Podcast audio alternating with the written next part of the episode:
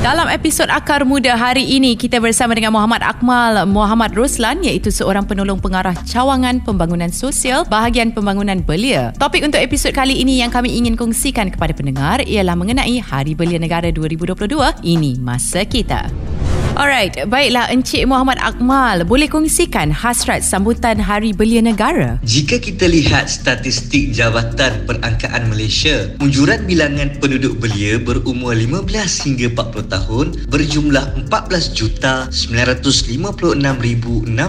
orang iaitu 46% daripada jumlah penduduk di Malaysia atau secara kesimpulannya hampir separuh daripada penduduk Malaysia. Sayyidina Ali radhiyallahu anhu pula menyebut, jika kamu mahu melihat masa depan sebuah negara, maka lihatlah pemuda-pemudinya pada hari ini. Fakta dan pendapat ilmuwan Islam ini menunjukkan bahawa suara belia amat penting dalam menentukan hala tuju serta kegemilangan masa depan sebuah negara. Berbalik kepada persoalan tadi, hasrat sambutan Hari Belia Negara adalah salah satu manifestasi penghargaan dan pengiktirafan daripada kerajaan pada golongan belia yang telah menyumbang kepada pembangunan masyarakat dan juga negara. Hari Belia Negara juga di harap dapat memberikan satu tonik kepada golongan belia untuk terus konsisten membangunkan diri masyarakat dan tanah air agar kita mampu bangkit pada era endemik ini dengan cemerlang setelah kita melalui ranjau duri pada era pandemik COVID-19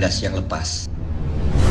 Okey, jadi uh, bila Hari Belia Negara disambut dan apa tema bagi edisi 2022? Sejak 1964 lagi, Hari Belia Negara disambut pada 15 Mei setiap tahun. Pada 15 Mei 2022 yang lepas, Yang Amat Berhormat Datuk Seri Ismail Sabri Yaakob, Perdana Menteri telah menyampaikan perutusan sempena Hari Belia Negara 2022. Diikuti dengan aktiviti-aktiviti build-up yang sedang berjalan menjelang sambutan Hari Belia Negara 2022 peringkat kebangsaan yang akan diadakan pada penghujung Jun 2022 di negeri Sabah. Baik Encik Muhammad Akmal, bagaimana dengan objektif? Apa yang ingin dicapai KBS menerusi sambutan Hari Belia Negara? Hari Belia Negara mempunyai empat objektif yang ingin kita capai. Yang pertama adalah kita ingin memberi penghargaan dan pengiktirafan kepada golongan belia yang menyumbang kepada pembangunan negara.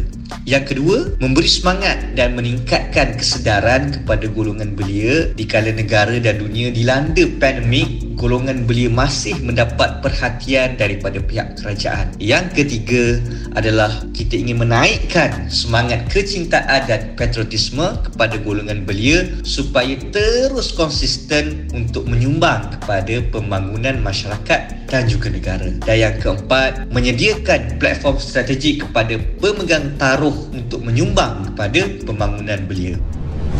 Okey, apa yang telah dirancang oleh pihak Sekretariat tentang program dan aktiviti? Saya bahagikan aktiviti-aktiviti sempena Hari Belia Negara kepada dua kategori. Kategori yang pertama adalah aktiviti-aktiviti build-up secara fizikal dan virtual menjelang sambutan Hari Belia Negara peringkat kebangsaan di negeri Sabah. Okey, perutusan Yang Amat Berhormat Perdana Menteri dan ucapan YB Menteri Belia dan Sukan sempena Hari Belia Negara pada 15 Mei yang lepas adalah kick-off menandakan bermulanya aktiviti-aktiviti build-up menuju ke sambutan Hari Belia Negara peringkat kebangsaan yang akan dijalankan pada penghujung Jun 2022. Pelbagai program dan aktiviti yang dijalankan oleh agensi-agensi di bawah Kementerian Belia dan Sukan, pertubuhan-pertubuhan belia dan institusi-institusi pengajian tinggi Antaranya Youth Carnival at UPM yang sedang berlangsung dari 17 hingga 22 Mei 2022 Intervarsity Leadership Training Workshop Involve 2022 yang berlangsung pada 19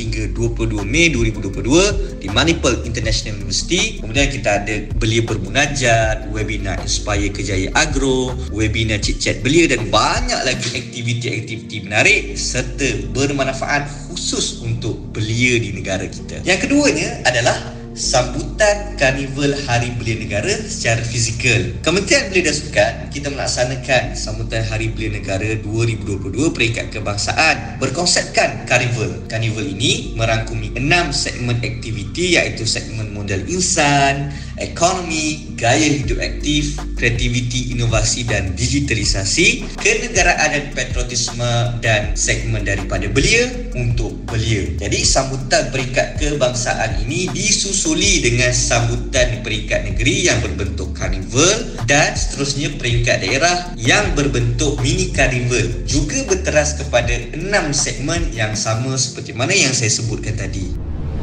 Okey baik, sebagai contoh, saya merupakan seorang anak muda yang berminat menyertai program dan aktiviti sempena Hari Belia Negara. Jadi bagaimana cara untuk menyertai? Jika anda belia berumur 15 hingga 40 tahun, first, anda boleh join aktiviti-aktiviti build up sempena Hari Belia Negara yang mana anda boleh dapatkan info dan juga bagaimana untuk menyertai aktiviti tersebut secara spesifik di laman web Jabatan Belia dan Sukan Negara di www.jbsn.gov.my atau media sosial Jabatan Belia dan Sukan Negara iaitu JBS Negara atau belia.my. Okay. Untuk karnival secara fizikal di peringkat kebangsaan, negeri dan daerah, anda boleh hadir secara fizikal ke karnival Hari Belia Negara tersebut. Bagi peringkat kebangsaan, insyaAllah pada penghujung Jun 2022 dan peringkat negeri serta daerah akan diumumkan setelah pelaksanaan peringkat kebangsaan. Nantikan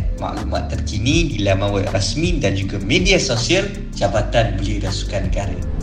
Okey Encik Muhammad Akmal, uh, jika ada sebarang pertanyaan atau ingin mendapatkan maklumat lanjut, di mana para pendengar boleh merujuk? Untuk belia-belia berumur 15 hingga 40 tahun mungkin lepas dengar apa yang saya ceritakan tadi berminat ataupun nak tahu berkaitan dengan aktiviti-aktiviti sempena Hari Belia Negara ini boleh dapatkan info terkini di laman web rasmi Jabatan Belia dan Sukan Negara www.jbsn.gov.my atau di media sosial JBS Negara atau nak tahu lagi terperinci detail berkaitan dengan program-program sempena Hari Belia Negara ini boleh dapatkan di sosial media belia.my di Facebook, Instagram, Twitter, TikTok, Telegram ataupun YouTube. Jangan lupa follow, like dan subscribe. Terima kasih diucapkan kepada Encik Muhammad Akmal Muhammad Roslan selaku tetamu kita hari ini kerana sudi luangkan masa untuk Akar Muda. Terima kasih juga kepada Kementerian Belia dan Sukan kerana membawakan segmen Akar Muda. Alright guys, stay tune untuk episod seterusnya di minggu hadapan. Korang juga boleh dengarkan kembali episod-episod Akar Muda di podcast rakita.my. Teruskan mendengar Rakita 107.9 Music Paling Lead.